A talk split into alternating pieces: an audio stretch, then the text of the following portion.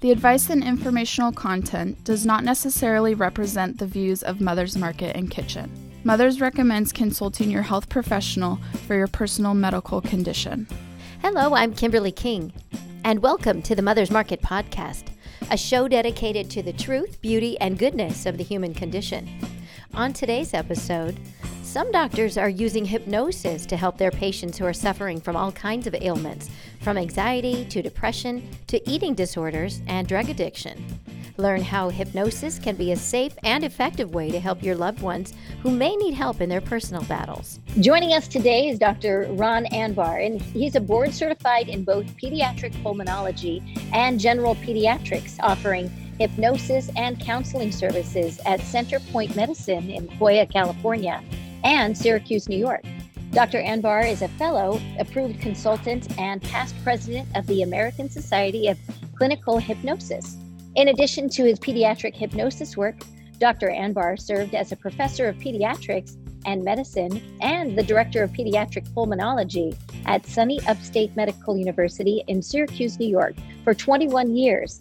And we welcome him to the Mother's Market podcast. Dr. Anbar, how are you? I'm great. Thank you very much for having me. Thanks for being here today. Boy, what an impressive intro here and your your background. Why don't you fill our audience in a little bit of your mission and your work before we get to today's show topic? So I'm a pediatric pulmonologist, as you said, and 24 years ago I ran into a patient with asthma who uh, uh, was very allergic to milk products, and when he uh, imagined, he told me that when he smells cheeseburgers, he develops asthma attacks, which I thought was rather strange when him to imagine eating a cheeseburger, he developed an asthma attack in front of me. And I was shocked at how he could do such a thing. And it turned out he was doing a form of hypnosis at the time, and that got me interested. The question that immediately came to mind is if you can think your way into illness, can you think your way out? And that's how I got involved in the hypnosis world. Fascinating. Wow. Well, today we're talking about hypnosis and how hypnosis can help children. And so, Dr. Anbar, you're a pediatric pulmonologist. How did you start treating patients with hypnosis? Well, once I had that first patient who uh, thought his way into an asthma attack, I thought to send him to somebody who might be able to teach him hypnosis. And I found a psychologist who would work with him, but my patient didn't want to go see him. He said, um, I'd rather work with you. And so um, I said, I don't know much about hypnosis, but I can find out. And I went and talked to my friend, uh, uh, one of the psychiatrists at Upstate we used to work, and he uh, led me, gave me some direction of how I can learn about hypnosis. And I did. And then I started practicing with this one patient. And that's how I started learning. That's so interesting. Um, so, talk to me. Um, what is hypnosis? What can you explain? Go back in, in time a little bit and talk to us what those. What is hypnosis? Sure. Uh, sure. It's easy to say what hypnosis is not. It's not sleep. When you do hypnosis, you know what's going on. Okay. You can stop at any time. It's not mind control. Unlike what you see on stage hypnosis, it's not like a hypnotherapist telling you you will do this or that, and therefore uh, you will do what I tell you. And it's not unusual. Uh, people do hypnosis all the time, they just don't realize it. For example, if you ever daydream in a boring lecture, that's a form of hypnosis. If you ever driven on a highway and gone three miles and said, How did I get here? You've been in hypnosis. So, hypnosis is a state of mind where you're typically focused on something other than here and now, where you're more suggestible. And so you can either receive suggestions from a clinician or give suggestions to yourself. It's so interesting. How is hypnosis different than meditation? Is there, can you talk about that a little bit? That's a great question. So both hypnosis and meditation involve uh, changing your mindset. Uh, meditation, you generally are focused on a mantra or your breathing, so focus on a single thing. And the purpose of meditation is to um, just quiet your mind for a period of time, even 30 minutes twice a day. And meditation can be very effective. In fact, after uh, two months of meditation used regularly, your brain structure actually change. Mm-hmm. But hypnosis is very different. It's not about quieting your mind. It's about uh, choosing a goal and using that mind state, the hypnotic mind state, to enact change in yourself. So we have to do a little bit of work in there as well. Um, what what is that right? You do have to do work, but it's at least in children where I work mostly with children, it's very fast work. You can accomplish in a few minutes great changes in the child's uh, feelings and, and symptoms. So, when and why is hypnosis a better option for children and young adults? I believe, after working with hypnosis for more than two decades, that the vast majority of people and children with chronic illness can benefit from hypnosis. And the reason for that is that psychology is involved with most people.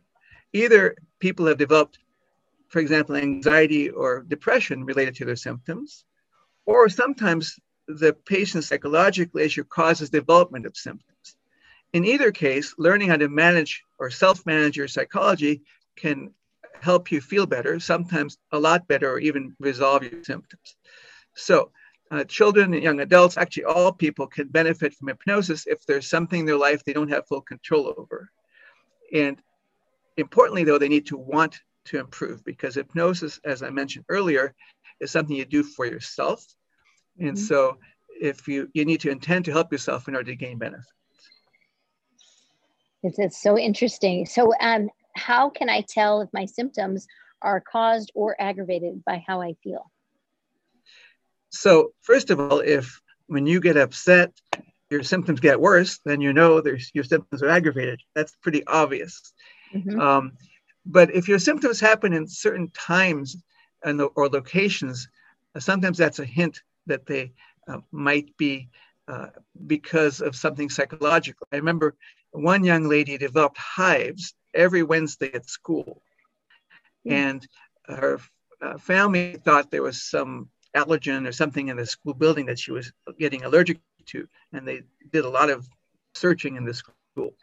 Turned out what she was quote unquote allergic to was her math test on Friday. Uh-huh. And as she uh-huh. became stressed, she developed hives on Wednesday, Thursday, and Friday. And so once oh. we realized the stress was causing it, teaching her self hypnosis to calm herself helped resolve the symptom. Wow, I love your examples. It really it does, you know, makes me feel better for these poor kids that are, you know, suffering and especially in the world we live in today, it seems. Um, how, how can hypnosis help cope better with COVID related symptoms and other types of stress? So, one of the important things to understand about stress is that you can have many stressful things around you but it doesn't mean you have to become stressed as a result of it. Each one of us can be in control of our own stress reaction. So, in the case of COVID, many reasons to be stressed. There's a fear of becoming sick. There's a fear that you might get sick and infect one of your loved ones.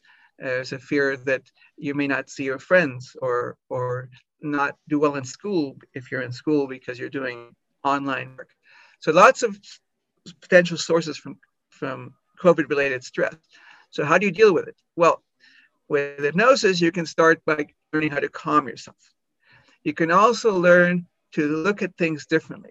So, people become stressed when they think about events in a stressful fashion. For example, if you think, hmm, I might die from COVID, that's a stressful thought. You can learn to rephrase that. So rather than thinking of the worst scenario, think, well, probably I'll do just fine with COVID. Most people have recovered well, if, even if they get the COVID illness. Or, you know, when I get my COVID immunizations, then I'll be safe. So you can think about things in a positive way, and then the stress level doesn't start to rise and actually goes down. So it's that self-talk too, like you're talking about, and just making sure that you have triggers to talk yourself out of being stressed. Right. So again, our reaction to stress is in our control and it's based on our self-talk. So if and, yeah, and you yeah. can use hypnosis to plant the self-thought.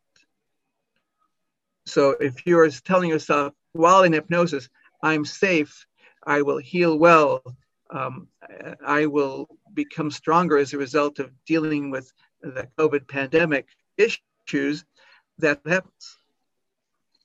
I love that. Boy, we can all use that uh, turning around of that self talk. We can be so negative. What kind of medical conditions can hypnosis help with? Well, I, I, I don't want to sound Pollyannish, but it can affect, it can improve any medical condition because psychology occurring in humans with brains um, means that any medical condition affects your psychology and hence hypnosis can help. So, for example, in my line of work of, as a pulmonologist, hypnosis can help calm children who have asthma or shortness of breath, or if they have a lot of coughing, they can learn to turn make that better. But outside of that, irritable bowel syndrome responds very well uh, to hypnosis. Mm. Uh, chronic headaches, migraines respond well to hypnosis. In fact, in children, hypnosis has been shown to work better than medications for chronic migraines. Uh, wow. Pain conditions of various kinds respond well uh, to hypnosis. Uh, arthritis, skin condition, eczema um, improves because mm. if you think about if stress can worsen your symptoms, then hypnosis can help reduce your stress reaction and your symptoms will improve. Wow. What is there a certain age that people can start with hypnosis? I have uh, used hypnosis in children as young as three years of age. It takes a different wow. form than in, a, in, an older child or an adolescent than something in adults.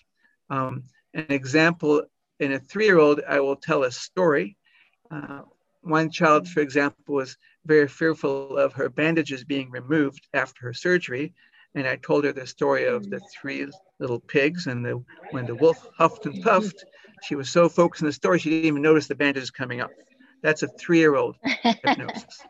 And, and a five-year-old wow. hypnosis might be uh, give them a magic rock that when they hold, they feel confident and calm. That's a five-year-old hypnosis. And as you get older, you you change the uh, the way you might suggest to do hypnosis in a way that works best for that child. One of the keys for doing hypnosis well is to match the therapy with the patient you're working with. So it's not one size fits all. That's such, that's the key. I can I can absolutely see that. You got to meet people where they're at. You've been giving some great examples, um, but what, do you have any others about some of the best results you've seen? I've got I've got thousands of best results. really, I would tell you that uh, 85. Well, actually, when I first started doing hypnosis, about 85% of the children that I worked with improved. And I looked at the remaining 15%, they're the ones who weren't so sure they wanted to do it. And at that point, when I first started, I thought the, the words of hypnosis are the magic. It's not. The magic is in the child, him or herself. So one, at this point, I won't even do hypnosis with somebody who's not sure. And so my success rate or the children's success rate is 95, 98%. Some dramatic examples. Well, there was one girl I saw who had uh, vocal cord dysfunction. Vocal cord dysfunction involves the vocal cords that will close. When you take a breath in, your vocal cord is supposed to open, let the air in, but sometimes, especially in high achieving teenage girls, the vocal cords will close and then you can't breathe. So this girl, who was from a different state from where I was at, had been through many doctors and nobody could help her. And she couldn't run because every time she ran, uh, her breathing would close off. Uh, she had her tonsils out, and that mm. didn't help. And then they were going to do Botox injections into her mm. throat, um, into her vocal cords. But fortunately, her dad contacted me at that point. I said, no, hypnosis should work. So she actually flew from out of state. I saw her, and in one session, she learned to calm herself, and she was cured. And vocal cord dysfunction is one of those symptoms that gets mm. that improves right away. Not all symptoms improve that dramatically, but that was a dramatic example. I have many others. Wow. no, I mean I love all of these examples and and nothing. So I'll probably ask you a couple more as we go through this interview. We have to take a quick break, but this is so interesting, Doctor. I'm so excited to talk to you today. Stay with us. We will be right back. Welcome back to the Mother's Market podcast. And we want to remind you that if you missed any portion of today's show, you can find us on iTunes by searching Mother's Market or download the show from our website, mothersmarket.com. Click the link for podcast and listen to past shows. Plus, download our healthy recipes and money savings coupons. All available at mothersmarket.com. And now back to our interview with Dr. Ron Anbar. And we're talking about how hypnosis can help children. And so, Dr. Anbar, this has been really interesting information and, and appreciate you really opening up the behind the scenes on this. A lot of people, or do they ask you in the community, medical community, are they skeptical about hypnotism and because of what we see on stages and what's out there? Talk to me a little bit about that. Uh, sure. If they haven't heard about it as a medical tool, they're skeptical. I remember when I first started, one of my good friends said, Don't call it hypnosis. They'll think you're a voodoo doctor.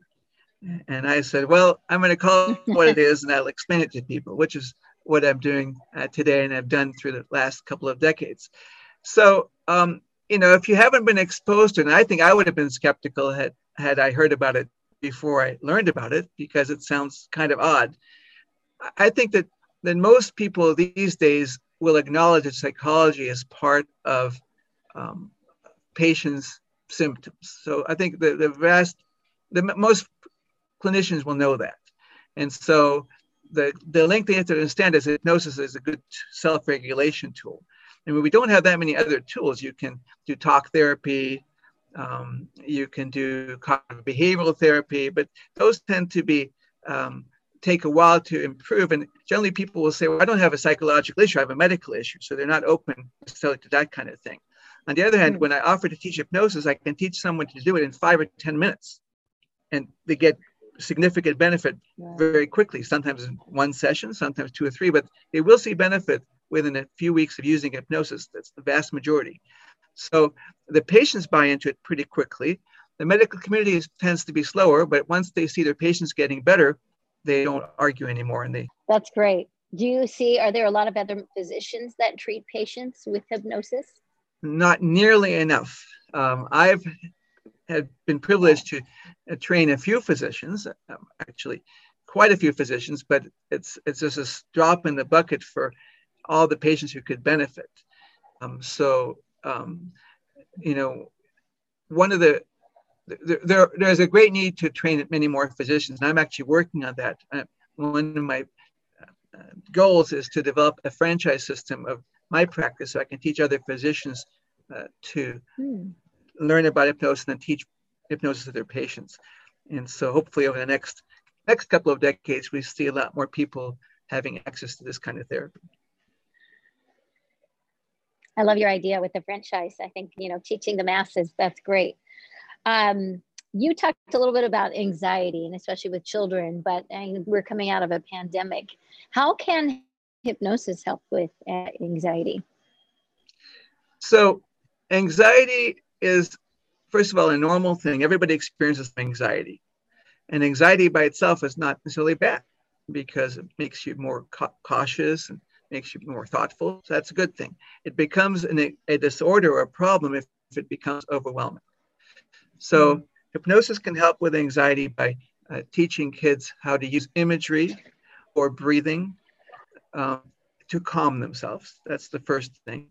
I teach them how to trigger a relaxation response um, by making a hand signal like thumbs up or the peace sign. And so mm-hmm. they rehearse that with hypnosis. And then if they, when they feel anxious, they just calm themselves very quickly. And I tell them you do that multiple times a day as much as you need. And then something else that I do that uh, I'm teaching a lot of people to do is to help the child learn to contact their subconscious, their inner self, the part of themselves that they're not usually aware of. And I've found the subconscious is, for most kids, is a source of great wisdom and knowledge and can help calm them. I've found that the, I've actually done personality tests on the subconscious comparing to the child's conscious self. And usually the subconscious is much calmer. So you find this part of the child that's hmm. calm and help them learn to access that part of themselves, which is a wonderful way of dealing with anxiety. That's wonderful. It does. It's amazing the transformation and what you've seen. What is your argument for hypnosis over prescription medicine? You talked a little bit about that, but can you go into that into more detail? Sure. Well, America, unfortunately, society, well, doctor, give me a pill for that. Right? I don't want any effort. Yeah. um, yeah. Well, prescription medicines, first of all, cost money and have side effects. Uh, and um, also makes you dependent on something external. I believe that learning that you can control yourself is very empowering. It's far beyond your anxiety or your medical symptoms. When you learn you can help yourself, what a powerful message that is to teach a child mm-hmm. or an adult for that matter. Um, prescription medicines don't solve how you think. If you think very negatively, your prescription medicine is not going to make you think better. So you're still going to be creating your own stress and anxiety. When you learn to do hypnosis and think in a positive way, you're changing your life and, and you're doing it in a, in a way that a medication cannot help. I love that. It's probably my favorite thing I've heard you say so far, but it is, it teaches everybody life skills in the future, and especially that you're working with children. What other holistic options do you recommend to patients? Well, I think that there are uh, many ways in which to um, help yourself. Um, so, uh, yoga, I think, is a wonderful skill, mm. um, which involves mind and body. Um, biofeedback is an interesting um, way. The problem with biofeedback is that, uh, so what biofeedback and hypnosis are similar in that they both cause a mind change. Biofeedback depends on equipment uh, measuring some response, your heart rate, your breathing rate. Um, so you need to be hooked up to the equipment for the biofeedback, for you to learn how, for you to teach your body how to react to calm yourself. Um, I don't know that much about nutrition um, and plant medicine, but there's a whole lot of uh, interest in that. And that's, again, a non pharmaceutical way of, of helping yourself. And I, I think if we can avoid medications and get equal or better benefit, we should avoid medications for the reasons I stated earlier. Well, and that goes right into my next question is that do you see a combination of traditional medicine along with hypnosis? Sure. I don't think of hypnosis as an alternative medicine. I would think about it as a complementary medicine. So okay. if you have cancer, for example, I'm not going to tell you to do hypnosis instead of your chemotherapy. However, I'm going to suggest, yeah, you should learn hypnosis because if you have cancer, first of all, your attitude makes a big difference. We know that people with positive attitudes seem to have a better outcome with cancer than those with negative attitudes. Secondly, there's a lot of discomforts associated with having cancer and its therapy. You can use hypnosis to uh, counteract some of those discomforts. Uh, for example, there was a study came out about uh, nausea associated with chemotherapy, and when you learn hypnosis, you have much less nausea with chemotherapy. Mm. So I think hypnosis, for example, should be offered to all cancer patients upon diagnosis because there's so many applications to it. Boy, I agree with you, and you're right. The start everything they say starts in your mind, right? It starts in your head. What are we telling ourselves? So I, I think that's great. Are you the only? So we talked a little bit about how you would love to start the franchise. So as I ask if you're the only doctor that does this, I would love to see you move on and and you know work on that franchise. But what should a potential patient ask when they're looking for a doctor like yours? So I mean, there are a few other pediatricians, a handful of other pediatricians around the country doing this. There are uh, many adult uh, phys- physicians who treat adults. I shouldn't say many. There's probably dozens and dozens of such positions, but I don't know if there are hundreds of them. Um, what you want to look in somebody does hypnosis, somebody who can treat your condition um, without hypnosis. There are people who call themselves hypnotists out there, and they've learned hypnosis.